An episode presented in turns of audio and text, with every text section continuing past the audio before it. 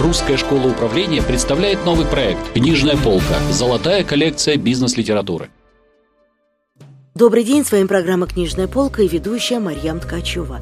Наши эксперты, преподаватели Русской школы управления рассказывают в эфире о своих любимых книгах, которые они рекомендуют к прочтению. И сегодня у нас в гостях преподаватель Русской школы управления, психолог, бизнес-тренер Елизавета Ефремова. Здравствуйте, Елизавета. Добрый день, здравствуйте. Снова рада видеть вас в нашей студии. Э, сегодня мы будем обсуждать книгу Роберта Грина «33. Стратегии войны». Да.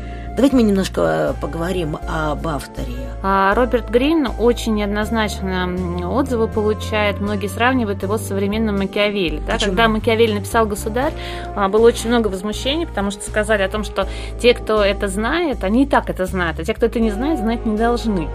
И э, Роберт Грин, он поднимает в своих книгах, он написал, кроме 33, 33 стратегии войны, еще 48 законов власти, да, и там, сколько там путей к обольщению, Такие сложные, спорные, я темные стороны человеческого бытия. Он обращается к конкуренции, к войне, к власти, к борьбе. Ну, о том, что в нашей культуре сейчас особенно не популярно. А, поэтому а, автор неоднозначный, сложный, но тема интересная. Э, бытует мнение, что 33 стратегии войны – незаменимый путеводитель по кажущейся часто безмятежной, но предельно жестокой, абсолютно бескомпромиссной игре под названием «Жизнь». Вот э, такое мнение я прочитала в интернете. Согласны ли вы с ним? А, для меня эта книга стала настольной в э, той консультационной практике, которую я веду. А, почему? Да, потому что очень часто мы сталкиваемся с сложностями, с трудностями, с необходимостью найти сложное решение ну, в такой среде непонятной. И э, когда ты открываешь какую-то попсовую литературу, бизнесовую, находишь какие-то простые советы, они чаще всего не работают то Грин для меня это как возможность проанализировать ситуацию с разных точек зрения, посмотреть на нее под углом, на который я не видела, да, копнуть литературу дополнительную определенную, подумать, да, про, по, а, раскидывать варианты определенные. Где-то, может быть, посмотреть на ситуацию с холодной головой, вот таким холодным рассудком, да, убрать эти эмоции. Это трудно. И, да, потому что ну, в, в реальности всегда у нас какие-то страсти, наши какие-то порывы импульсивные бывают, то Грин меня, например, охлаждает в этом плане очень сильно. И он для меня стал еще, ну, такую аналогию проводить, да, то я бы, наверное, сравнила эту книгу с таким огромным складом, да, когда каждая глава себя представляет дверь, ты ее открываешь, там огромная комната, и там еще много всяких интересных вещей, да, и много интересных книг. Он очень много приводит примеров разных э, из э, истории, да, из социальной жизни, и он стимулирует читать очень много и рассказывает какие-то вещи, которые, ну, например, я лично не знала. Может быть, в школе нам об этом рассказывали когда-то, да, там mm-hmm. истории, ну, это детской головой, ты все смотришь немножко по-другому. То сейчас э, всякие нюансы, связанные с военными событиями, с хитростями, которые применялись технологии, технологиями, с, с ролью руководителя в тех или иных событиях. Прям реально начинаешь пересматривать по-другому. То есть это такая еще хорошая, хороший путеводитель вообще по истории управленческих решений. А, кстати, вот э, в этой книге написано, что нас призывают быть порядочными по отношению к окружающим и, собственно, воспитывают нас таким образом, чтобы мы могли вписаться в группу, группы научиться работать сообща с другими людьми. И автор пишет, что проблема заключается в том, что, несмотря на то, что нас готовят всячески к миру, в результате мы абсолютно не готовы бываем к тому, что приходится воевать. Вот о какой войне идет речь? Да, вы знаете, она такая провока... там много провокационных там таких много. высказываний, так провокационная книга. И в начале автор вообще постулат такой, что если у вас нет врага, вам надо обязательно его завести. Зачем? Я, когда я прочитала, я сначала как-то немножко ага. даже вот, меня отторжение это вызвало, но он поясняет о том, что а, мы всегда, за, всегда человек воевал за ресурсы, да, отстаивал свои. Это раньше, может быть, там племя на племя, физическая агрессия, да, потом всякие военные хитрости. Сейчас мы, по большому счету, то же самое делаем, когда выводим на рынок какой-то продукт, да, мы хотим захватить рынок, мы хотим э, отделиться от конкурентов, да, мы хотим сформировать мощный коллектив. И нам кажется, что вот мы изобретаем велосипед, а мы первые, кто это делает. То есть речь идет о месте под солнцем. Да, а по большому счету это уже люди делали тысячелетиями. Практика вот таких э, решений по выживанию и захвату, она долгая.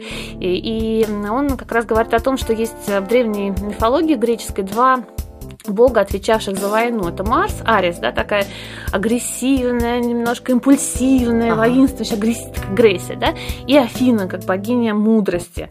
И как раз книжка очень афинская, она учит тебя стратегическому планированию, она учит тебя просчетам, такой холодному ведению вот этих войн. То да? есть бизнес-мудрость такая. Да, и в этом угу. плане она, конечно, не простая книга из серии, там, не знаю, пять шагов к успеху, семь чего-нибудь, да, она а, сложная, и она требует усилий к прочтению. Это не...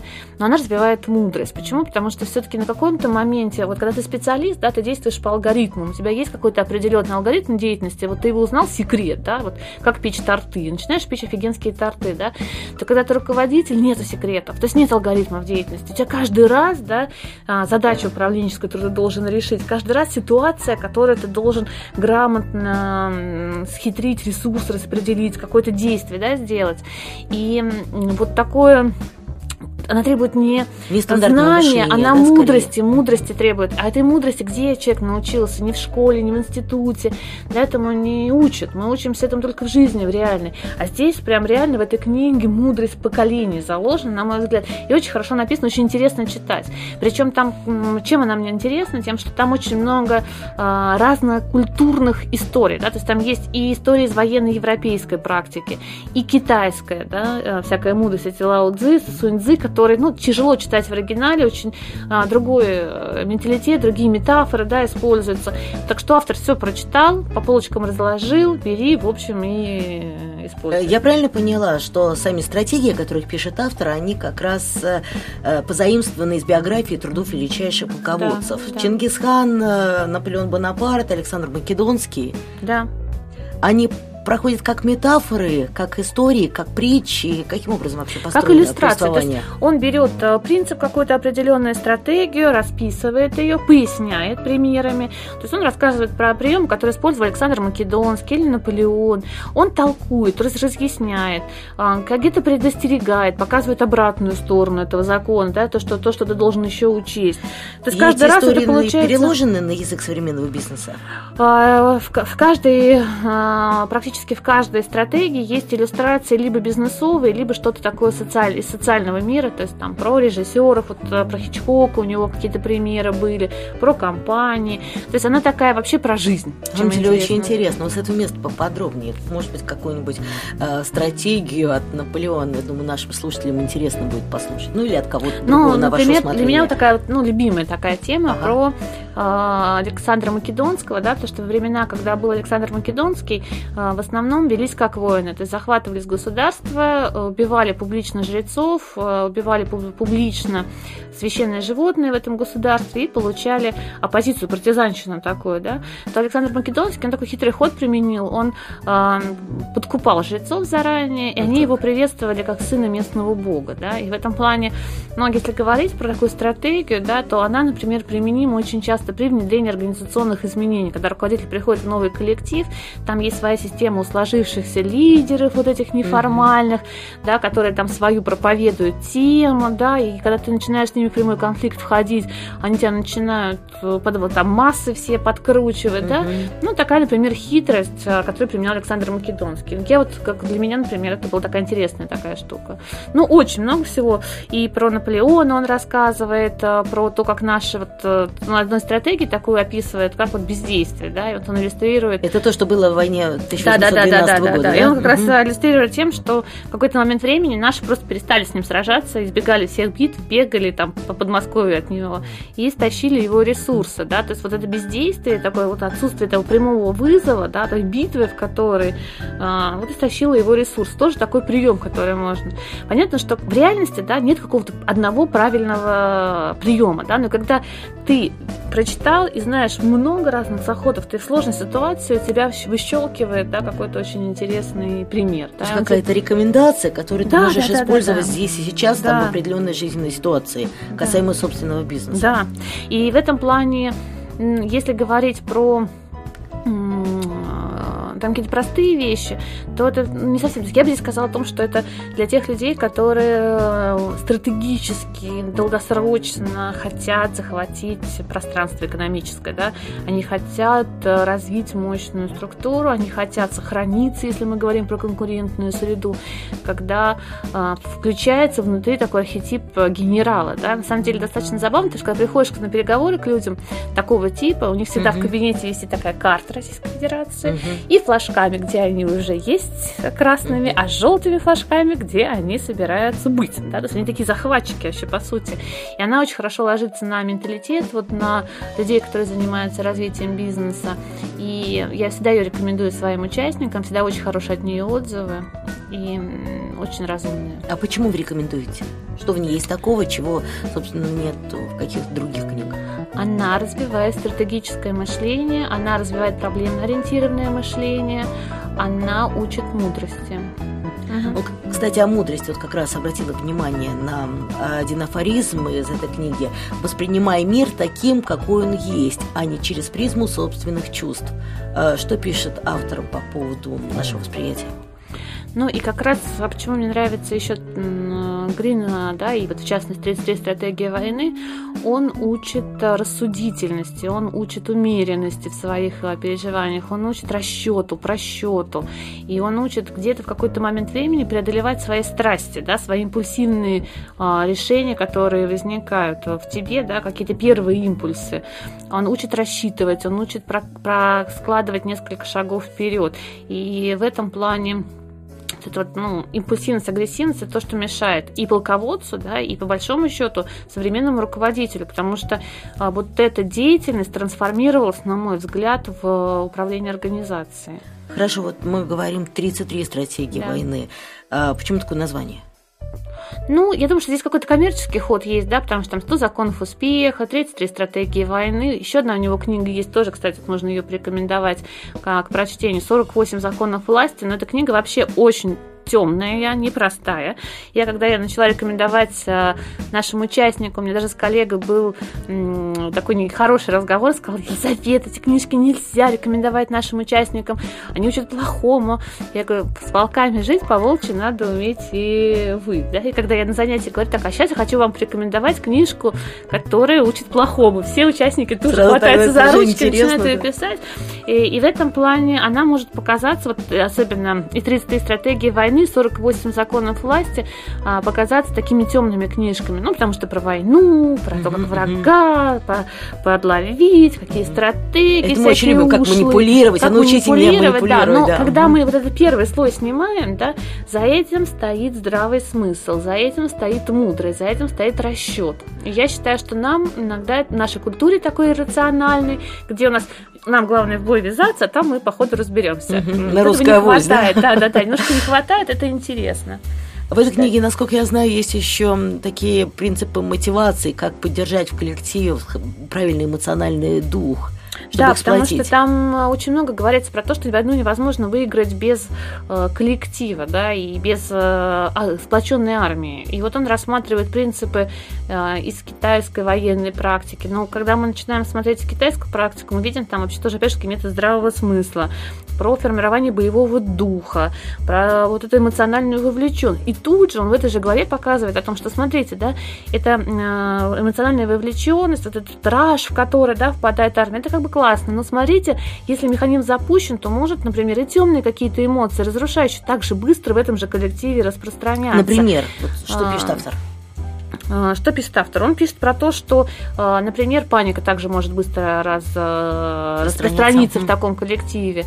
И когда ты ну, запускаешь какой-то процесс, да, ты уже смотришь и плюсы, и тут же какие-то риски начинаешь Это бывают моменты, когда, например, изменения в организации, Это... реорганизация, а новые что... люди пришедшие, да, какие-то ну, мы, когда, мы говорим вот вообще про ситуацию, что такое война, да, это либо мы хотим на захват идти, да, то есть, например, мы готовим организацию к расширению, к экспансии, у нас большая амбициозность амбициозные планы у руководителя. И он, ему нужен такой подход, драйв со стороны своей, своей а, команды. Это с одной стороны. С другой стороны, у нас же есть оборонительные войны, да, когда мы находимся, наша организация под угрозой. Да, кто может быть нашим врагом? Это кризис, да, в который сейчас не принято говорить, да, но там, новые экономические условия.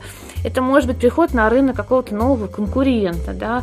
Это вообще может быть там уход жизненного цикла, да, продукции, когда руководитель чует, наверное, чует, что э, бизнес под угрозой, да, и тогда, по большому счету, у него включается эта оборонительная позиция, и тогда поддержать коллектив в рабочем состоянии, дух вот этот, да, боевой, сохранить, mm-hmm. э, вселить у людей надежду на преодоление этой ситуации. Это и бизнесовая задача, но это и задача, которую полководцы решали тысячелетиями до тебя. Возьми, поучись хорошим практикам, но не допускай ошибок, которые кто-то уже до тебя а, допустил. Кому будет полезна эта книга? Я считаю, эта книга будет полезна руководителям директорского уровня, директорам, а, тем людям, которые думают про будущее. То есть те, которые э, думают о том, что я буду делать через 5 лет, через 10 лет. Это те люди, которые внедряют организационные изменения. Я думаю, это будет очень интересно консультантам, которые ведут э, консультационные проекты. Ну, я бы сказала, вообще для широкого круга читателей, да, потому что она э, позволяет вообще какой-то расширить кругозор, да, потому что очень много интересных вещей. Иногда, честно могу сказать, какие-то, когда начинаешь другую литературу читать, угу. какие-то спорные моменты, я думаю, что историки бы подловили бы там его в неточности. Но тоже интересно, это тоже, на мой взгляд, расширяет... Э, ну, с другой стороны, это же скорее метафорический такой формат книги, нежели исторический. Да, Я правильно да, да. понимаю? Ну, опять же таки, э, она метафора, да, но с другой стороны, это еще и э, история, да, это знания, которые уже накопились в социуме в разных культурах. Поэтому книга интересная во всех смыслах, очень рекомендую ее прочитать. Я бы сказала, что есть какие-то книжки, одноразовые ты ее прочитал, да, и выкинул, то Грин я лично храню на рабочем столе, для меня это... То есть как настольная книга, Можно она... гадать по Роберту Грину тоже.